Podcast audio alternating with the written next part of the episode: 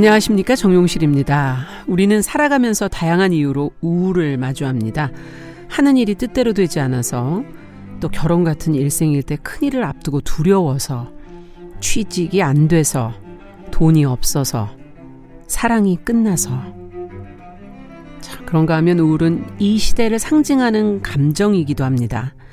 이 감염병 대유행의 긴 터널을 통과하면서 평범한 일상을 박탈당한 전 세계 사람들에게 코로나 블루, 우울은 정도 차이만 있을 뿐 모두가 공유하는 감정이 돼버렸습니다. 자, 우리를 우울하게 하는 여러 상황을 떠올리다 보니까 우울은 행복해지기 힘든 환경에서 싹트는 감정이 아닐까 싶은데요.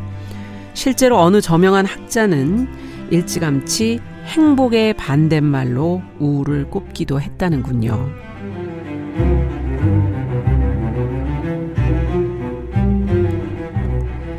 네, 사람의 마음을 들여다보고 길을 찾아보고 있는 뉴스브런치 부설 심리연구소 뉴부심.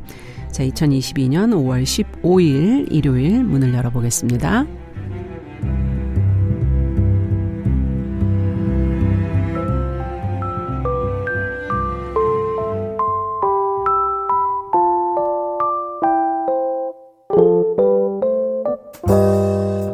나를 지키는 마음 수업 뉴스 브런치 부설 심리 연구소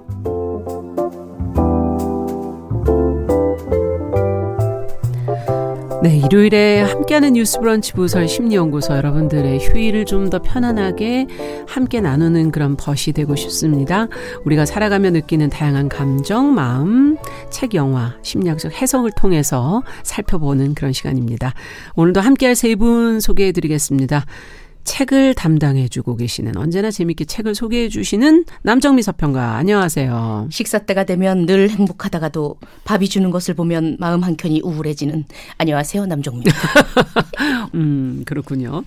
자 에세이 이러다 벼락 부자가 될지도 몰라의 저자 김준영 작가 영화를 또 맡아주고 있죠. 어서 오세요. 네 안녕하세요. 네. 어, 벼락 부자가 안 되면 우울한 겁니까? 어, 항시 우울합니다. 항시. 잠깐 좋았다가 항시 우울합니다. 항시라는 네. 말이 너무 오랜만에 들어보는 표현이네요. 발 몇 문이냐 이런 느낌으로. 옛날 사람. 네. 아, 느낌이 좀 났어요. 옛날 사람 느낌이. 자, 전문가의 시각으로 조언을 해주시는 서울 디지털대 상담 심리학부 이정 교수님 안녕하세요. 네, 안녕하세요. 네. 자, 오늘 주제를 이제 우울을 우리 같이 좀 얘기를 해볼 텐데 세 분은 어, 우울을 느껴보신 적이 있나요? 항시 이쪽은 한, 음, 김주영 작가는 항시 우울하다. 반쯤 잠겨 있죠. 네. 어, 네. 저 저도 양다리를 걸치고 있는 느낌입니다. 아, 그럼 이지영 교수님 어떠세요? 전문가로서 이 문제는 어, 개인적으로 좀 볼 때. 저 요새 조금 어, 좀 침잠하려고 했었어요. 어. 왜냐면 어. 연휴 때 잠을 좀 못 자고 놀 음. 놀고 너무 놀아줘야 되니까. 네, 놀아 잠을 잘 못 자고 놀고 그리고 음. 이제 또 갑작스럽게 또 가족 분 중에 아, 좀 이렇게 상이 있어서 또또 음. 또 잠을 계속 못 잔 상태에서 아, 이제 계속 아. 그런 좀 감정이 어, 빡센 그런 음. 삶을 살다 보니까 또 지치고 또 일하면서 엄마 역할 하는 게 어, 쉽지 않더라고요. 음, 그래서 음. 또 엄마 역할 하면서 또제 뜻대로 안 되는 부분도 많잖아요. 음. 이제 그런 거 마주하면서 좀 답답하고 우울하고 음. 어, 그런 느낌이 살짝 들려고 했었죠. 음. 근데 어, 이 교수님께 여쭤보고 싶어요. 우울이라는 건 과연 뭘까? 지금 저희가 느끼는 약간 좀 가라앉고 침잠되고 이게 정말 우울의 증상인 건지 아니면 좀 다른가요? 어, 기본적으로 이제 그런 걸 우리가 보통 우울이라고 표현을 할 수 있어요. 아, 가볍게. 그래서 예. 사실 살면서 어느 누구도 우울한 적이 없다고 보기는 어려울 것 같아요. 그렇죠. 다들 한 번쯤 우울했을 것 같은데 이제 여기서 주목할 거는 슬픈 것과 우울한 것은 서로 다르다라는 겁니다. 음. 또 우울한 것과 우울증이라고 보통 하잖아요. 우울증에 걸렸다. 네네. 이것도 다른 거죠. 그러면 슬픈 것과 우울한 것이 어떻게 다르냐? 예. 일단 슬픔은 우리가 무엇인가 잃었을 때 느끼는 감정이에요. 음. 그래서 그 잃은 잃어버린 것을 돌이킬 수 없을 때, 되돌릴 수 없을 때 뭔가 무력함을 느끼고 슬픔을 느끼게 그렇죠. 됩니다. 네. 근데 이럴 때 슬픔은 일시적인 일시적인 아. 감정이에요. 어. 그래서 사실 어느 정도 아이고 슬퍼, 속상해, 아파 이렇게 하다 보면 금세 회복될 수 있습니다. 음. 그래서 여러 가지 다양한 방법으로 이런 슬픔에 대해서 대처하고 또 상황이 변하기도 하고요. 음. 이렇게 슬퍼하다가 속상하다 보면 또 상황이 어떻게 좋은 쪽으로 흘러가기도 하고 그렇죠. 또 주변 사람들의 어떤 공감, 위로, 지지를 받으면 이런 슬픔은 음. 금세 거치게 되는 거죠. 음. 그런데 음. 이 슬픔이 자꾸 발생하면서 반복이 되다 보면 네. 무력감이 계속해서 심해지면서 슬픔의 고통이 어느 순간 무감각해지는 그런 상태에 놓이게 돼요. 네. 뭔가 이렇게 무감각해지고 뭔가 담담해지면서 요럴 때 우리가 우울하다라고 얘기할 수 있는 거죠. 음. 우울한 감정을 이렇게 쉽게 들여다보면 즐겁지가 않아요. 그전에는 분명히 즐거웠던 것들인데 더 이상 재미가 없고 재미있었던 일들이 재미가 없고 함께 있으면 좋았던 사람이 되게 시큰둥하고 음. 삶에 재미가 없어지면서 매사에 의욕이 없고 삶이 뭔가 이렇게 어둡고 진짜 우리가 불로 그늘진 어떤 느낌? 음. 황폐해적하죠. 한마디로요. 우울하다라는 것을 쉽게 우리가 연상시킬 수 있는 건 에너지가 고갈된 상태, 음. 에너지가 떨어져 있는 그런 기분 안 좋은 네. 그런 상태가 될 때 우리가 우울하다고 합니다. 음. 근데 우울하다고 해서 우울증은 아니에요. 음. 사실 우리가 어느 정도 이런 느낌이 우울한 상태에 또 놓이게 되거든요. 있는데. 예. 그럼요. 한동안 우울함을 느끼다가 또 이제 회복되기도 하고. 음. 근데 이제 우울증까지 가면 심각한 상태에 놓이게 되는 거죠. 음. 어떻게 되냐면 이런 다양한 우울할 때 발생할 수 있는 다양한 여러 증상들이 막 이것저것 나타나면서 음. 더 이상 일상생활을 잘 유지하기 어려울 때. 그러니까 사회적인 관계도 잘 못하겠고 사람들 만나는 것도 너무 불편하고 음. 직장의 어떤 관계도 너무 불편하고 유지하기 어렵고 또 일을 해서 우리가 먹고 살잖아요. 네. 근데 뭐 학업이든 일이든 이런 것들이 잘 되지 않을 때 우리는 아. 아 이거 문제 있다. 왜냐하면 일상생활 유지가 어려우니까 그렇죠. 이럴 때 우리가 우울증, 우울 장애라고 이제 진단을 아. 내릴 수가 있는 거죠. 네. 그럼 이럴 때 어떤 그런 증상들이 다양하게 나타나느냐? 가장 반드시 나타나야 되는 두 가지 증상이 있어요. 우리가 우울증이라고 네. 얘기를 할 때는 일단 기분이 뭔가 우울하고 공허한 느낌이 들어요. 음. 뭔가 비어져 있는 느낌이 반드시 있어야 돼요. 음. 그리고 또 반드시 있어야 되는 건 흥미가 없어. 욕구가 없어요. 음. 뭔가 관심이 없어. 음. 그래서 이렇게 공허한 느낌과 뭔가 욕구가 없는 그런 음. 상태 이 두 가지가 동시에 반드시 있으면서 이제 그 밖에도 다양하게 나타날 수 있는 게 체중이 갑자기 늘었다가 또는 뭐 갑자기 줄었다가 빠진다든가. 또는 뭐 식욕이 어 굉장히 갑자기 늘거나 또는 갑자기 잃거나 이런 것들 변화 또 잠을 못 주무세요. 음. 또 특별히 무슨 이유가 있는 것도 아닌 것 같은데 자꾸 막 가슴이 두근두근거리면서 음. 긴장되고 안절부절 못하겠고 이렇게 감정 기복이 이렇게 막 나타나는 거죠. 음. 음. 그리고 피로함을 계속 느낍니다. 네. 또 마음 쪽으로는요 죄책감을 자꾸 느껴요. 음. 내가 무가치한 존재인 것 같고 내가 쓸모없는 것 음. 같고 이런 생각이 자꾸 들고 그러다 보니까 이런 생각들로. 인해서 집중이 안 되면서 네. 그 뭔가 결정하기가 또 너무 갑자기 음. 어려워집니다. 음. 이걸 해야 될지 저걸 해야 될지 그래서 급기야 고통스러워서 죽음이라든지 자살 자해 음. 이런 생각을 하기도 하고 또 행동을 실천하기도 네. 합니다 그래서 여기서 기 억하셔야 될 거는 슬프거나 우울할 때 너무 부정적이고 비관적인 생각이 자꾸 는- 든다는 거 음. 어, 그런 생각들로 인해서 삶을 살아가는 게 굉장히 알겠습니다. 어렵다는 걸 기억하시면 좋을 것 네. 같아요 자, 그렇다면 오늘 주제에 관심 있는 분들이 많으실 것 같은데 어떤 책과 영화를 통해서 얘기를 좀 이어가 볼까요? 네, 영화는 음. 우선 디 아워스라는 음. 영화입니다. 각기 다른 시공간에 존재하는 세 여인의 하루 동안의 이야기를 담고 있거든요. 네. 근데 정말 명배우들 니콜 키드먼, 줄리 무어, 메릴 오. 정말 골출한 여배우들이 다 대거 나오네요. 출연합니다. 네. 네. 그리고 어, 내용을 보시면은 세 명의 뭐 남부러울 것 없이 다 갖춘 것 같이 보이는 세 명의 여자들이 실제로는 온전한 자신의 삶을 살지 못하고 늘 음. 공허하고 음. 약간의 우울감 속에서 고통받고 하는 음. 모습들을 잘 그려내고 있습니다. 네, 그 감정선을 한번 좀잘 들여다볼 예. 필요가 있겠네요. 우울증에 대한 아주 섬세한 느낌들을 음. 잘 받으실 수 있으실 거예요. 네. 책은 그러면 어떤 책을 볼까요? 네, 우울 관련된 책으로는 매튜 존스톤이 지은 굿바이 블랙독 이라는 이제 어떻게 보면 일종의 그림책입니다. 아. 네, 이책 골라봤습니다. 예. 이 책은 우울함이 우울이 사람들을 어떻게 만드는지 음. 나를 따라다니는 그 정의할 수 없는 감정에 이름을 붙이고 그것에 대해 어떤 조치를 취해야 하는지 알 수 있는 책입니다. 음. 좀 제가 설명을 길게 했지만 책 굉장히 짧고요. 네. 펴는 순간 뭐 10분, 20분 안에 후다닥 또 읽으실 수 있는 그런 아, 그림책이에요. 그렇군요. 네. 네. 굿바이 블랙독이라는 제목이 좀 특이한데요. 네. 영어 사전에다 우울증이라는 말을 검색하면 처음에 depression 그리고 melancholia 네. 그다음 다음으로 세 번째 black dog이라는 아, 단어가 black dog이 나옵니다. 있었군요. 예, 네. 블랙도그 하면 말 그대로 검둥개인데 왜 영어로 검둥개가 우울증을 뜻하는 말이 되었을까요? 음. 영국의 전 수상이었던 윈스턴 처칠이 평생 우울증을 앓았다고 아. 하네요. 근데 이 처칠이 자신에게 늘 따라다녔던 이 지독한 우울증에게 블랙 독 이라고 어, 애칭을 붙인 데서 아. 우울증이라는 말이 나왔다고 합니다. 네. 예. 요 책을 보고 있으면 이 얼마나 한 나라의 수상이라는 위치에 있는 사람까지 음. 우울증을 쉽게 드러내지 못하고 참 블랙독이라는 표현을 지, 지어가면서까지 어, 우울증이 본인을 시달리게 했는지를 느끼게 되고 음. 일반인의 시각으로는 어떻게 또 극복을 하는지에 대한 얘기도 나오거든요. 네. 그 얘기 나눠보도록 하겠습니다. 자, 그렇다면은 영화 얘기로 오늘은 좀 시작해 볼까요? 그 심리를 좀 먼저 네. 들여다보게. 어떤 내용인가요? 예. 디 아워스 아까 말씀드린 것처럼 세 명의 여자가 주인공입니다. 네. 우선 첫 번째 여인은 버지니아 울프 저희가 잘 아는 그 작가 음. 맞습니다. 예, 버지니아 울프 그리고 로라라는 여성이고 그다음에 클라리사라는 세 명의 여성이 등장을 하고 각각 그들의 하루를 보여주거든요. 네. 영화는 우선 버지니아 울프의 자살 장면으로 시작합니다. 이거는 상당히 유명하죠. 네, 그렇죠. 예, 유명한 작가이기도 하고 그녀의 생애도 네. 뭐 사실은 우울감이 짙었고 음. 그런 생애로 인해서 이제 결국 자살하고 뭐 이런 것들이 어쨌든 기본적으로는 그려져 있어요. 음. 그러면서 이제 그녀가 영화 속에서 자살에 이르게 되는 그런 과정을 그리고 있거든요. 음.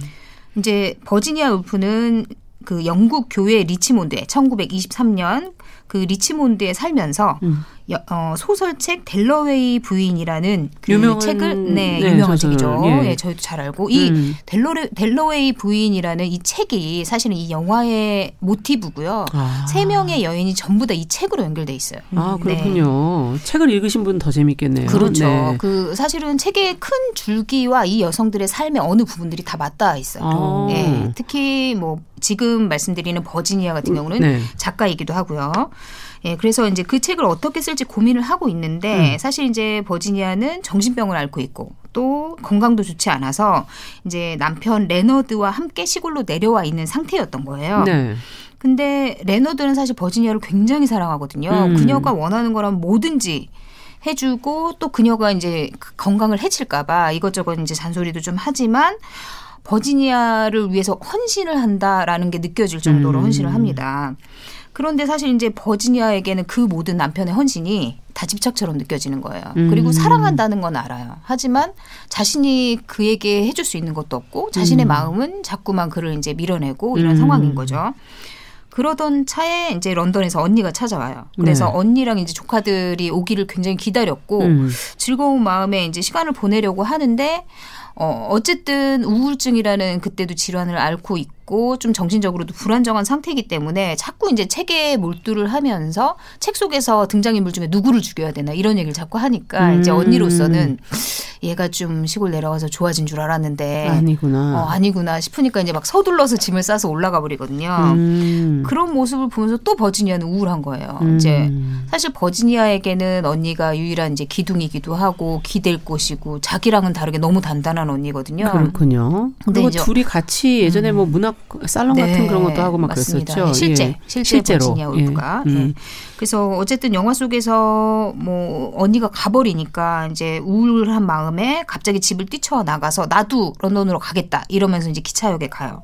그러니까 레너드가 어, 남편이 이제 혹시 그녀가 과거에도 자살 시도를 한 적이 있거든요. 그래서 음. 자살을 한 게 아니야 막 이러면서 막 온갖 데를 찾아다니면서 네. 기차역으로 가게 되거든요.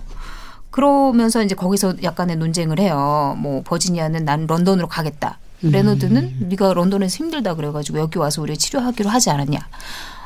버지니아는 음. 자꾸 가겠다 언니에게 가겠다 막 약간 이렇게 얘기를 하니까 이제 레너드가 네가 여기서 치료를 다 받고 우리가 좀 더 편안한 생활을 하려고 나는 일하는 것도 전부 여기로 옮겨왔는데 그러면 음. 어떡하냐 이렇게 해서 논쟁을 좀 하다가 결국에는 음. 버지니아가 자꾸 이제 가겠다고 하니까 그러면 가자 가기로 하자 이렇게 얘기를 하고 이제 진심으로 수락을 하고 집으로 가거든요. 네. 근데 레너드가 잠깐 나간 사이에 버지니아가 호수로 걸어 들어가서 자살을 해버리고 말아요. 음. 네. 음. 일단 버지니아 이야기는 그렇고요. 음. 1951년 미국의 LA에 사는 음. 로라의 이야기가 또 나오거든요. 네. 다른 시대로 넘어왔네요. 네. 근데 로라는 이 댈러웨이 부인이라는 소설에 푹 빠져 있어요. 음. 그러니까 그 감정과 모든 거를 이제 굉장히 집착하거든요. 네. 사실 그녀는 지금 임신 중이에요. 어머나. 그리고 세 살짜리 아들 리처드라는 아들도 있어요. 그리고 음. 그녀를 굉장히 사랑하는 남편도 있거든요.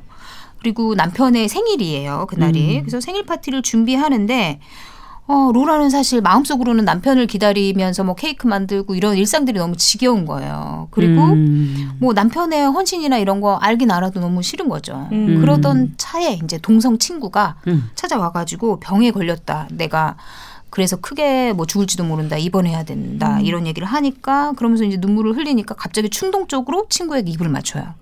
사실 이제 세 명의 여성을 잘 들여다보면 다들 약간 동성애적인 아. 성향들이 있거든요. 네. 하지만 이제 그런 것들을 발현 못하고 사는 상황인 거죠. 음. 그러니까 놀란 친구가 급하게 나가고 뭐 그 로라는 아들을 다른 집에 맡긴 채 홀로 호텔 방으로 찾아가서 자살을 또 기도를 하거든요. 음. 자살해야 되나 말아야 되나 고민도 하고 그러다가 이제 아들 생각에 다시 집으로 가서 케이크를 만들면서 둘째를 낳은 다음에 집을 떠날 결심을 하게 됩니다. 그리고 2001년 미국 뉴욕 아, 여기 시대를 큰- 완전히 그쵸. 달리 오는데 삶은 그렇게 비슷- 크게. 차이지가 네. 않는군요. 네. 그 뉴욕의 클라리사라는 여인이 있거든요. 네. 그 여성은 옛날 여, 애인이었던 리처드. 리처드 어디서 들어본 것 같죠? 로라의 아들입니다. 아. 네, 옛날 애인이었던 리처드의 그 리처드가 유명한 작가예요. 그래서 문학상을 받게 되거든요. 그 수상을 기념하는 파티를 준비하고 있어요. 음. 그런데 사실 리처드는 어린 시절에 어머니가 이제 자신을 버리고 떠나요. 아까 떠날 결심을 했다 말씀드렸잖아요. 네. 음. 떠나는 바람에 이제 그 상처를 가슴 속에 품고 살아오다가 또 이제 그 동성 애인들과 어울리고 이렇게 하면서 에이즈도 걸려 있어요. 음. 그래서 이제 죽어가는 상황이거든요. 그러니까 뭐 파티고 뭐고 하고 싶지가 않겠죠. 그렇겠죠. 네, 그러면서 그러니까 클라리사가 귀찮은 거죠. 음. 클라리사는 막 헌신을 하거든요. 리처드를 위해서 맞춰주고. 음. 그러니까 리처드가 나를 위해서 살지 말고 너를 위해서 살아라. 음. 그러면서 소리를 치고 파티도 잘 하지 않겠다. 막 이렇게 하니까 이제 클라리사는 우울감에 음. 집으로 돌아와서 딸에게 얘기를 해요. 음. 리처드가 말은 안 했는데 눈빛 속에서 나는 이걸 읽었어. 리처드가 마치 네 인생은 하찮잖아. 너 아주 하찮아. 늘 하찮은 일과만 할 뿐이다. 일정 짜고 파티를 준비하고 음. 이런 얘기를 하는 것처럼 느꼈다고. 아. 그러니까 내 자신이 너무 하찮아지는 것처럼 느꼈다고 하니까 네. 딸이 엄마만 떳떳하면 되지 그 사람이 뭔 뭐라고. 음, 네. 얘기하고 무슨 상관이야 이렇게 음. 얘기하니까 클라리사는 리처드랑 함께 있어야지만 내가 살아있는 기분이 든다. 음. 그리고 리처드가 곁에 없으면 모든 게 다 바보 같아 보인다. 음. 그러니까 자기 인생이 없는 거죠 사실상. 네. 음. 그녀도 알고 있어요 마음속으로는 자기도 자기 인생을 살아야 되고 리처드가 어릴 적에 이제 옛날에 아주 어릴 때 뭐 스무 살 갓스물 뭐 이런 무렵에 사랑을 했었거든요 둘이 음. 그 무렵에 리처드가 델러웨이 부인이라고 그 클라리사를 호칭을 해요 너는 음. 델러웨이 부인이야 그 이후로 그녀는 이제 그 삶 속에 갇혀버린 거죠. 약간 이제 누구를 위해 헌신하지만 우울감과 뭐 생활 속에 잠깐의 음. 환희 막 이런 게 느끼는 그러니까 리처드에게 거의 종속되어 버린 삶을 사는 델러웨이, 거죠. 네. 델러웨이 부인이 되고 싶은 마음은 있고 그걸 이- 그쵸. 봐주는 리처드만이 그- 나를 알아봐주는 그렇죠. 그렇게 그런 느끼고 있는 느낌인 거죠. 거군요. 그래서 완전히 리처드에게 음. 온 삶을 다 희생하고 희생하고. 그게 버겁지만 계속 그렇게 살아가는 거죠. 근데 왜냐면 또 리처드 입장에서는 엄마가 델러웨이 부인을 굉장히 좋아했잖아요. 그렇죠. 책을. 그러니까 음. 또 어떻게 엄마 같은 여성을 그렇죠. 또 현신일 수도 있죠. 예. 클라리사에게 엄마의 모습을 투영했을 수도 있죠. 음. 네. 새 여인의 모습이 상태가 지금 어느 정도로 보이시는지. 어, 일단 간략하게. 뭐, 예. 예, 세분 모두 어느 정도 우울한 정도는 조금 음. 상당하신 것 같아요. 음. 같고 그리고 버지니아 울프를 보면 확실히 우울증일 가능성이 굉장히 그 높다고 볼 수 있죠. 네. 왜냐하면 계속 모두가 뭔가 이렇게 우울하고 음. 침잠에 있고 또 이제 계속 자살에 대해서 생각을 하고 음. 기력이 없고 이제 이런 여러 가지 다양한 증상들이 나타나고 있거든요. 네. 그래서 이렇게 굉장히 우울하고 삶을 끊어내려고 하는 그런 것들이 이제 현실적인 어떤 생활을 어렵게 만들고 있다는 게 분명해서 우울증이라고 볼 수가 있죠. 그리고 로라 같은 경우도 이제 계속 이렇게 뭔가 자신의 삶에서 의미를 찾지 못하고 음. 우울하고 또 자신의 욕구가 이제 좌절돼서 이제 그런 것들이 계속 반복이 되는 거라 네. 내가 진짜 원하는 어떤 뭐 성적인 음. 그런 취향이라든지 아니면 자기가 원하는 어떤 삶에 대해서 좌절이 되면서 음. 무력하면서 또 이분도 자살 충동에 대해서 상당히 심하게 느끼고 있는 그러나 다행히 이제 끝은 이분은 그래도 자신의 욕구와 자신의 삶을 찾아가면서 음. 벗어나잖아요.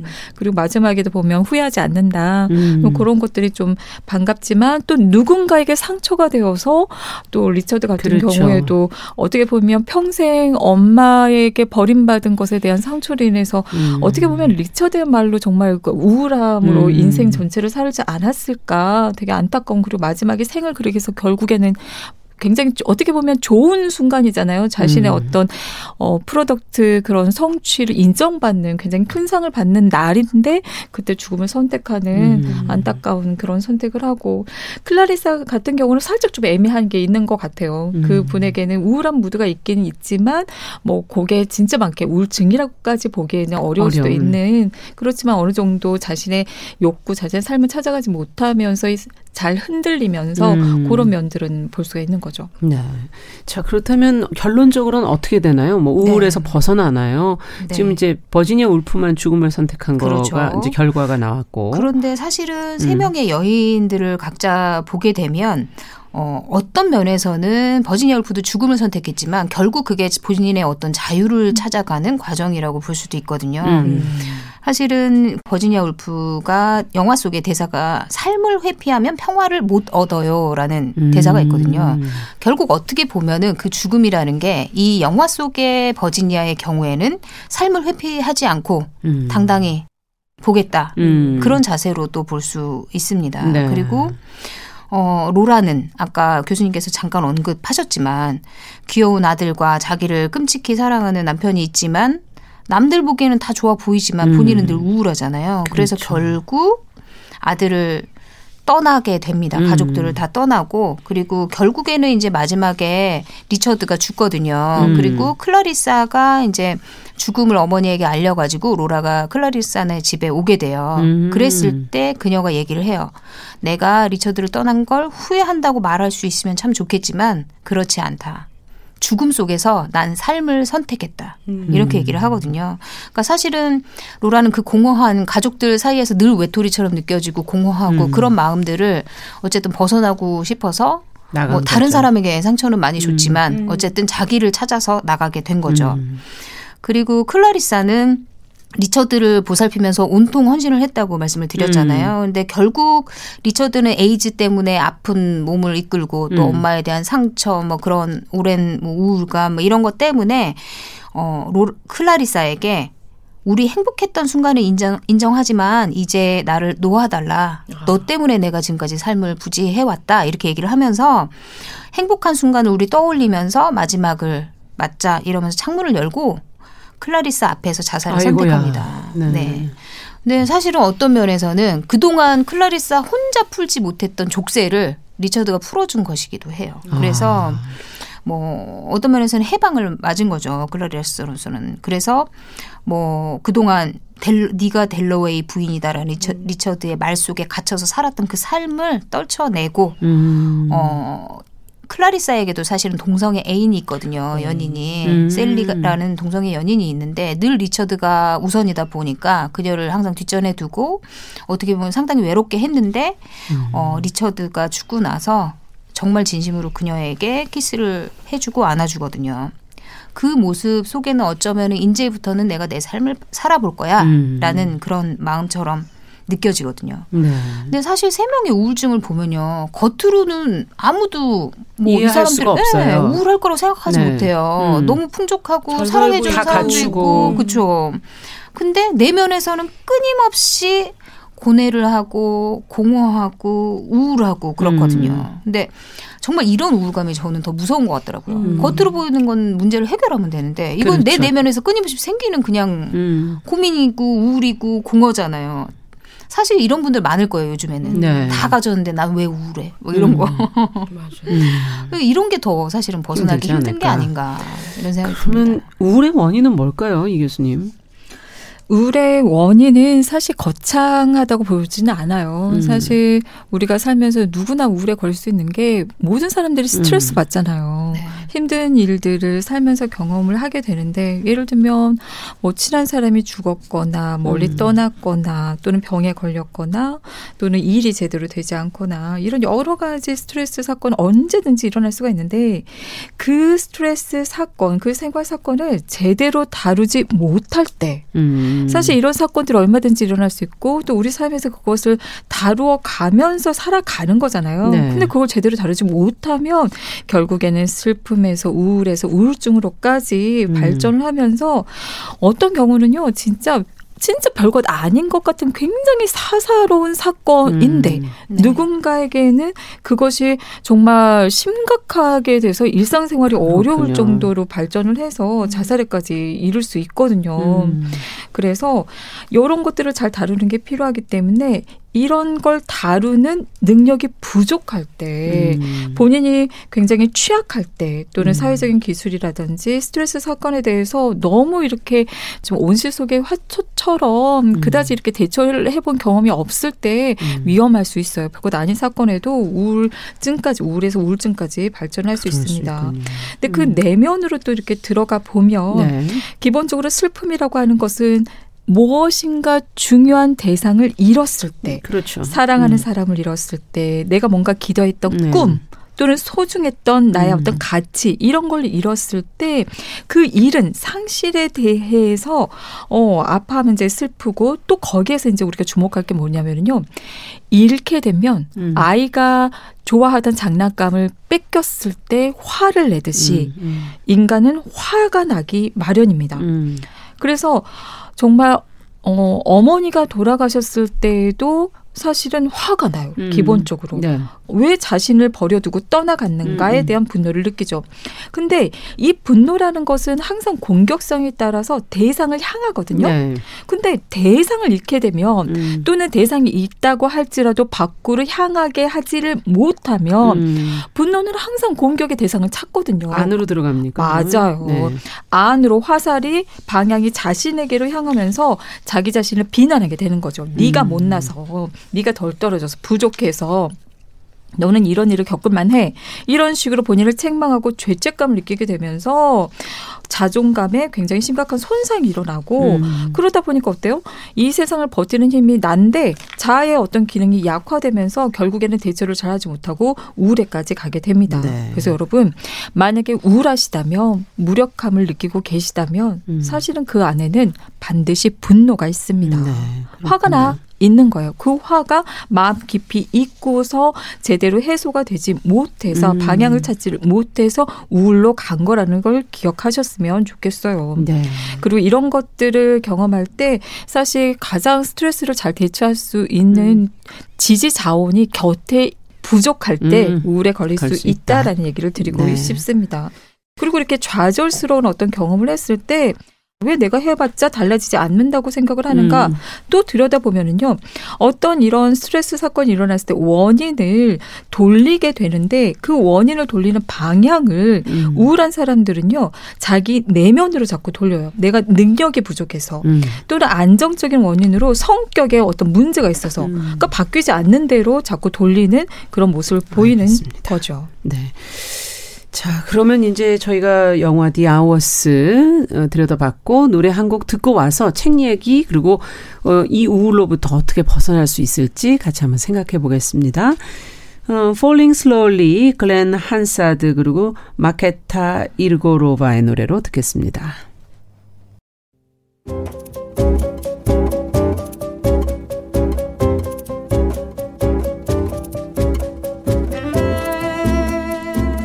여러분은 지금 뉴스브런치 부설 심리연구소를 듣고 계십니다.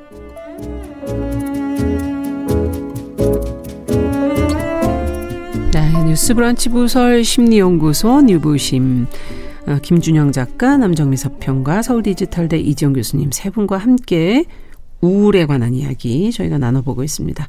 왠지 이렇게 축 처지지 우울 얘기를 하다 보니까. 그러니까 아, 진짜로. 분위기가 그죠? 예, 예. 네.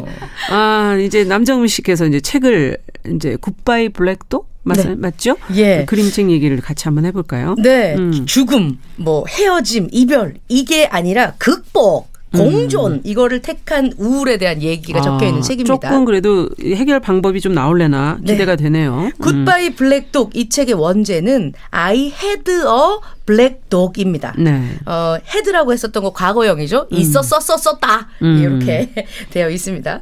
이 작품을 쓴 매튜 존스톤은 시드니, 샌프란시스코, 뉴욕 등지에서 광고 업계에서 일하는 아. 사람이에요. 뭐 굉장히 현재를 가장 빠르게 전달해야 하는 사람이다 음. 보니까 또 스트레스 굉장히 많았겠죠. 그렇죠. 어, 현재는 호주, 호주 시드니에서 화가, 작가, 사진 작가로 어, 왕성한 활동을 하고 있는데 네. 그 또한 20년 넘게 자기를 괴롭혔던 블랙독 이 우울이 음. 자신을 어떻게 지배해 왔는지 그림을 어, 그림과 글로 경험을 잘 표현하고 있습니다. 네. 일단 우울증은 작가를 이렇게 쫓아다닙니다. 첫 장이 이렇게 시작돼요. 길을 잃어보지 않고는 나를 발견할 수 없다. 음. 길을 잃었었고 발견할 수 없었지만 지금은 잘 극복이 된 것 같습니다. 그림 속에는 늘 작가에게 한 마리의 큰 검정 개가 따라다니고 있습니다. 아. 그 개의 목줄에는 My name is depression. 우리 집 강아지는 우울 강아지 이렇게 우울하다는 이름이 이렇게 음. 붙어져 있어요. 내 뒤가 아니라 옆에서 아. 나랑 같은 위치에서 항상 이 음. 큰 개가 쫓아다닙니다. 세상 모두가 인생을 마음껏 즐기고 있을 때 나만이 이 블랙독의 눈으로 세상을 바라보고 있다. 그런 나의 삶은 암울함 그 자체였다. 음. 라고 화자가 말을 하고 있습니다. 블랙독은요, 모든 것을 부정적으로 보이게 합니다. 큰일이네. 욕실에 음. 들어가서 거울을 보는데요. 거울 속 나는 유난히 늙었고 못생겼어요. 어, 갑자기 공감이 왜 되지? 우리 블랙독이 자꾸 네. 커지고 있어요. 예. 맑은 날 밖을 걸어도 어. 같이 다니는 이 블랙독이 무언가 잔뜩 밟고 있어서 발걸음 한 걸음 한 걸음 옮기가 아. 굉장히 무겁습니다. 또 블랙독은 침대에 엎드려 있는 나를 그 큰 덩치로 꾹 누르고 있어요. 아. 얘가 누르고 있으니까 나는 이 침대에서 쉬 일어날 수가 아, 없습니다. 그쵸. 계속 엎드려 있고요, 침대에.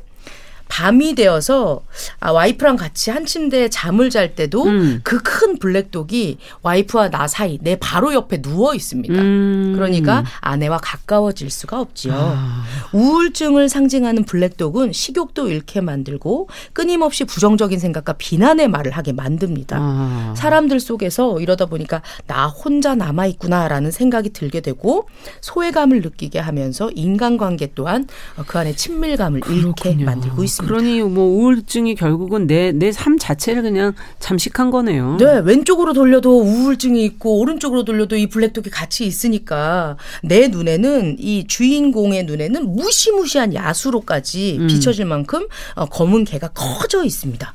하지만 나는 의지를 갖게 됩니다. 무섭고 어마어마해 보이는 이 검둥개에게 더 이상 끌려다니고 싶지 음. 않거든요. 그만 벗어나고 싶다 생각한 그는 블랙독을 멀리할 수 있는 방법을 찾고 해결을 어, 해결책을 찾기 시작합니다. 어.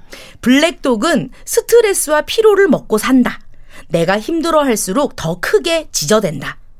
하지만 요가나 명상을 하고 자연 속에 머무르면 이 블랙독 녀석은 금세 조용해진다. 어. 그래서 적당한 휴식을 취하고 마음의 안정을 찾는 것이 중요하다. 음. 스트레스 받는 상황을 줄이고 그래서 그는 운동을 시작합니다. 음. 블랙독의 힘을 인식하기보다는 내 마음속 안정을 찾기 위해 훨씬 더 힘을 쓰고 있고요. 그러다 보니 이상하게도 뒷페이지로 넘어가면 음. 큰개 크기가 점점 작아져요. 그렇죠. 예, 우울증의 크기가 강아지, 작은 강아지만큼 작아져 있습니다. 음. 작가는 다시 한번 생각합니다. 아, 내가 이그 야수로 보았던 그 검둥개는 사실 이렇게 자그마한 크기였구나. 음. 너무 크게 생각하고 내가 지레 겁먹고 있었구나. 음. 그리고 이 우울이라는 것이 아예 잘라낼 수 없는 인간의 감정 중에 하나구나. 음. 컨트롤할 수 있는 상황이 되니까 풍부한 감정 중 하나였구나. 부정적으로 이렇게 딱 어, 음. 잘라낼 수는 없겠다라는 생각을 하게 되죠. 그래서 이 작가는 이제 이 블랙독을 자신의 삶의 일부라고 인정을 합니다. 네. 이 블랙독과 더불어 살기로 마음을 먹는데요. 중요한 것은 무엇보다 블랙독을 내가 길들이고 다스릴 수 있는 능력이 있다. 음. 더 이상 과장해서 해석하지 않겠어라고 마음을 먹었다는 거죠. 네. 여기 책에 이런 얘기가 나와요. 음. 나에게 블랙독이 있었다는 것을 감사하다고 말할 수는 없다. 하지만 그 녀석 덕분에 내가 잃었었던 것들을 다른 방법으로 얻을 수 있게 되었다. 지난 삶을 다시 돌아보게 되었고 나의 바빴던 삶을 단순화시키게 되었으며 내가 가진 문제로부터 도망가기보다는 문제를 해결하고 받아들이는 법을 배웠다. 라고 아. 말이죠. 영화랑 책이 좀 비슷한 대목도 있는 것 같고. 예. 네. 누구나 살면서 절대 떨어지지 않고 따라다니는 블랙독이 있습니다. 예, 그 블랙독을 조절할 수 있음을 아는 순간 일종의 안도감마저도 들게 되는데요. 당신은 이제 그 우울함의 크기를 줄일 수 있습니다. 음. 스트레스와 피로를 먹고 살고 내가 힘들어할수록 더 크게 지저대는 검은 개 길들일 수 있다라고 말하는 이 책입니다. 책을 쓰신 예, 옮긴 분, 네. 옮긴 분이 의사시라고요? 예, 이게 이제 2007년에 나왔거든요. 예. 그 당시에 우울증이라는 말이 약간은 심각하고 또 숨겨야 하는 그런 없애야 하는 감정으로 여겨졌나 봐요. 정신과 전문의인 표진인 박사가 음. 이 책을 우리말로 옮겼는데요. 어, 이책 을 두고 다른 우울증 관련 도서와 달리 어려운 의학 용어도 없고 또 우울증이 뭔지 이해할 수도 있고 우울증에서 벗어날 수도 있다는 실마리를 이 책은 주고 있다. 어, 많은 사람들이 우울증으로 고통을 겪지만 단지 마음이나 의지가 약해서 우울이 생기는 것으로 잘못 알고 있는데 음. 적절한 해결책을 찾지 못하는 경우가 보이지만 이것은 오해와 편견 속에 가려 있다. 누구나 흔히 걸릴 수 있는 질병이 있고 이제 고칠 수 있다라고 고칠 수 얘기를 있다. 하면서 얘기를 하고 있습니다. 네. 자, 그러면 어떻게 해야 될지 지금 어 몇 가지 뭐, 뭐 요가 명상을 해 봐라, 뭐 쉬어라, 뭐 이런 얘기들이 나오는데 정말 효과가 있는 것인지 네. 어떻게 해야 될까요, 이 교수님? 네. 기본적으로 감정은 생각이 만드는 거거든요. 네. 그래서 생각이 우울을 만듭니다. 음. 근데 우리가 이렇게 스트레스 사건이라든지 안 좋은 경험을 하게 되면 그걸 통해서 나를 바라보고 세상을 바라보고 미래에 대해서 바라보는 시각이 부정적으로 형성될 가능성이 높아요. 그렇죠. 내가 무능해, 나 무가치해, 음. 사랑받지 못할 사람이야. 그리고 미래는 진짜 암담해. 내가 노력해도 소용이 없어. 이런 생각들. 음. 특히 이제 우울한 분들이 많이 가지고 있는 세상에 대한 어떤 생각들을 보면 완벽주의적이고 어. 굉장히 반드시 그래야 돼. 반드시 뭐뭐 음. 해야 돼. 뭐뭐해선 안 돼. 뭐 이런 당위적이고 융통성이 없이 이렇게 경직된 어떤 믿음을 갖는 경우가 네. 많아요. 음. 다른 사람에게 반드시 사랑받고 인정받아야 돼. 모든 일 완벽하게 처리해야 돼. 근데 이렇게 세상에 대해서 부정적이고 완벽주의적이고 경직된 어떤 믿음을 가지고 있는 사람이 살다가 어떤 사건을 만나게 되잖아요. 네. 그러면 그 사건을 해석하는 과정에서 부정적인 방향으로 왜곡해서 해석을 할 가능성이 굉장히 높습니다. 음. 예를 들면 나랑 관련 없는 건데 나에 대해서 그러는 거야. 음. 또는 한번 이런 일이 일어난 건데 다 그래. 음. 항상 그래. 늘 그래. 또 별일 아닐 수도 있는 건데 이러다가 내 인생은 망가질 거야. 이제 음. 끝장이야. 실패한 거야. 이렇게 파국적으로 해석을 하거나 그리고 별일 아닐 수도 있고 나에 대한 게 아닐 수도 있는데 마치 상대방에 대해서 마음을 다 아는 것처럼 저 사람 날 싫어하는 거야. 날 음. 무시하는 거야. 이렇게 부정적이고 비관적인 생각을 떠올리게 되면 어떤 감정을 느끼죠? 부정적으로 뭐 안 좋게 우울한 네. 감정을 음, 느끼게, 느끼게. 됩니다. 음. 그래서 어떤 게 필요하느냐? 그 나를 우울하게 하는 생각들을 찾아내서 보다 현실적이고 도움이 되는 생각으로 바꾼다면 생각을 음. 변화시킨다면 우울함에서 벗어날 수 있겠죠. 그래서 감정이 변한 순간 느끼는 그런 생각을 찾아보는 게 필요합니다. 네. 그럼 이런 생각을 달리 바꾸는 게 굉장히 더 어려워요. 생각보다 그러니까 어려워요. 이게 자연스럽게 그렇게 되는 않습니까? 맞아요. 예. 이 생각이 계속 드니까 우울이 반복되는 음. 거라. 그래서 어 심리학적으로 치료적으로 많이 도움이 되는 음. 그런 방법은 뭐냐면 달리 어떻게 생각할 수 있을까? 근데 달리 어떻게 생각할 수 있을지 모른다면 음. 친구가 내가 아니라 다른 사람이 그런 생각을 한다면 음. 너는 뭐라고 조언해 줄래? 라고 본인에게 질문을 해보는 거예요. 음. 실제로 이 질문이 도움이 되는 게 좀 더 자신의 생각에서 거리두기가 되고 음. 나에 대해서는 굉장히 빠지지만요. 그렇게 우울한 사람들을 사람들도요. 옆에서 친구가 힘들어하면 진짜 좋은 생각들 많이 얘기해줘요. 진짜 신기해요. 음. 또한 내가 원하는 것을 위해서 어떻게 생각하는 것이 도움이 될까라고 음. 본인에게 질문해주면 좋을 것 같아요. 그리고 두 번째로 우울에 도움이 되는 방법은 아까 원인에서 얘기했지만 우리가 연결되지 않고 고립됨을 느낄 때 굉장히 우울함이 증폭이 되거든요. 예. 고독하고 외롭고 친밀감이 없을 때 그래서요 우울함에서 효과적으로 벗어날 수 있는 방법은 사람들을 만나라. 음. 그리고 만나더라도 서로 이해하고 공감하는 그러한 만남, 관계를 형성해 보는 것이 굉장히 도움이 됩니다. 음. 예를 들어서 소속될 수 있는 어떤 동호회 같은 모임 이런 것들을 참석을 하고 만난다거나 또는 자원봉사를 통해서 내가 뭔가 쓸모 있는 인간이구나 이런 걸 느끼게 되면서 또 좋거든요. 음. 또는 뭐 반려동물들을 키우면서 이걸 매개로 다른 사람들하고 친해질 수 있고요. 음. 그리고 가장 핵심은 우울한 것은 궁극적으로 스트레스 사건을 제대로 대처하지 못하고 소화하지 못한 것에서 비롯되는 거거든요. 예. 그래서 그런 거를 소화하는 방법은 선, 해소, 후, 이해. 즉, 그걸로 인한 내 감정을 안전하게 말, 글, 몸을 통해서 감정 단어를 얘기를 하면서 몸 밖으로 해소하는 그 과정을 안전하게 해보는 게 필요합니다. 음. 그리고 궁극적으로 이해를 하는 것이 필요하기 때문에 내가 왜 이런 일을 경험했는지 이해해보는 게 필요하죠. 마지막으로 우울함은 욕구 불만 상태입니다. 네. 따라서 욕구 불만은 욕구 충족으로 해결할 수 있죠. 음. 그래서 나의 욕구가 어떤 것들이 있는지를 한번 찾아보고 그래서 예를 들면 우리가 먹고 싶은 욕구는 늘 있거든요. 네. 음식을 맛있게 먹거나 또는 운동을 통해서 나의 어떤 활력을 찾고 해볼 수도 있는 거고 너무 지친 감정이기 때문에 우울은 음. 휴가나 명상을 통해서도 회복해 볼 수 있습니다. 음. 그래서 마지막으로 제가 우울 에서 벗어날 때 저에게는 굉장히 학창 시절에 네. 도움이 됐던 말이 사람은 우울할 수밖에 없는 게 아니라 나는 우울함을 선택하고 있다. 음.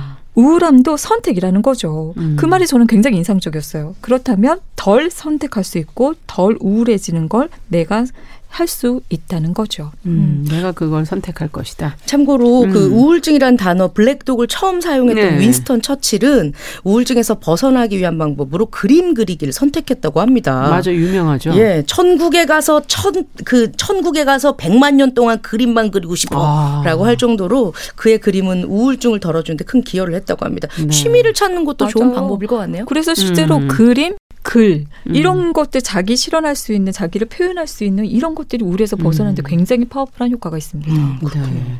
어떻게 답을 좀 얻으셨나요? 항시 우울하신 김준영 작가님. 항시 우울하면 항시 잠을 자는데 잠 말고 좀 네. 움직여 봐야 되겠다. 나를 표현해 그래요. 봐야 지금 되겠다. 몇 가지 얘기를 해주셨잖아요. 네, 네. 생각을 바꿔보는 거, 만나라, 사람을 만나라, 감정을 또 해소하고 이해해보는 거, 지금 어, 욕구 불만을 욕구 충족으로 만들어가는 거, 뭐 이런 방법들 속에서 저희가 어떤 것을 택할지 각자 조금 시도하기 편한 것부터 예. 먼저 네. 도전해보는 것도 좋을 것 같네요. 자, 뉴스브런치 부설 심리연구소, 어, 이제 문을 닫을 시간입니다. 오늘은 영화 The Hours, 그리고 그림책 굿바이 블랙도 두 작품을 통해서 저희가 우울의 양상 원인 해법까지 저희가 짚어봤고요. 어, 남정미 서평가 그리고 김준영 작가 서울 디지털대학교 이지영 교수님 세 분과 함께 이야기 나눠봤습니다. 끝으로 뭐 한 말씀씩 들으면서 마무리할까요? 음. 말씀하신 것 중에 저는 친구가 그렇게 생각한다면 어떻게 조언 할래 이 부분이 저한테 되게 많이 와닿았어요. 아. 사실은 친구가 우울할 때 저는 조언 되게 자주 하거든요. 근데 정작 저는 그때는 반성하게 됩니다. 네. 그럼 저는 어, 오늘 저녁에는 김준영 작가, 지혜랑 작가의 지혜를 좀 나눠야겠습니다. 얘기 좀 들어봐야 될 것 같아요. 예, 만나라 하도록 언제든지요. 하겠습니다. 네. 네. 저는 마지막으로 음. 우울은 선택할 수 있고 또 음. 우울의 이면에는 분노가 있다. 그 음. 분노를 안전하게 잘 해소하는 게 우리가 우울에서 벗어날 수 있는 핵심 음. 길이다라는 얘기 드리고 싶어요. 네. 자, 그러면 이제 저희 오늘 시간 마무리하고요. 끝으로 뉴스브런치 부서 심리연구소 함께 해 주신 세 분 수고해 주셨고, 음악 이명주의 찔레꽃 들으면서 이 시간 마무리하겠습니다. 일요일 11시 5분에 뉴부심, 평일에는 정용실의 뉴스브런치 함께 해 주시기 바랍니다. 감사합니다.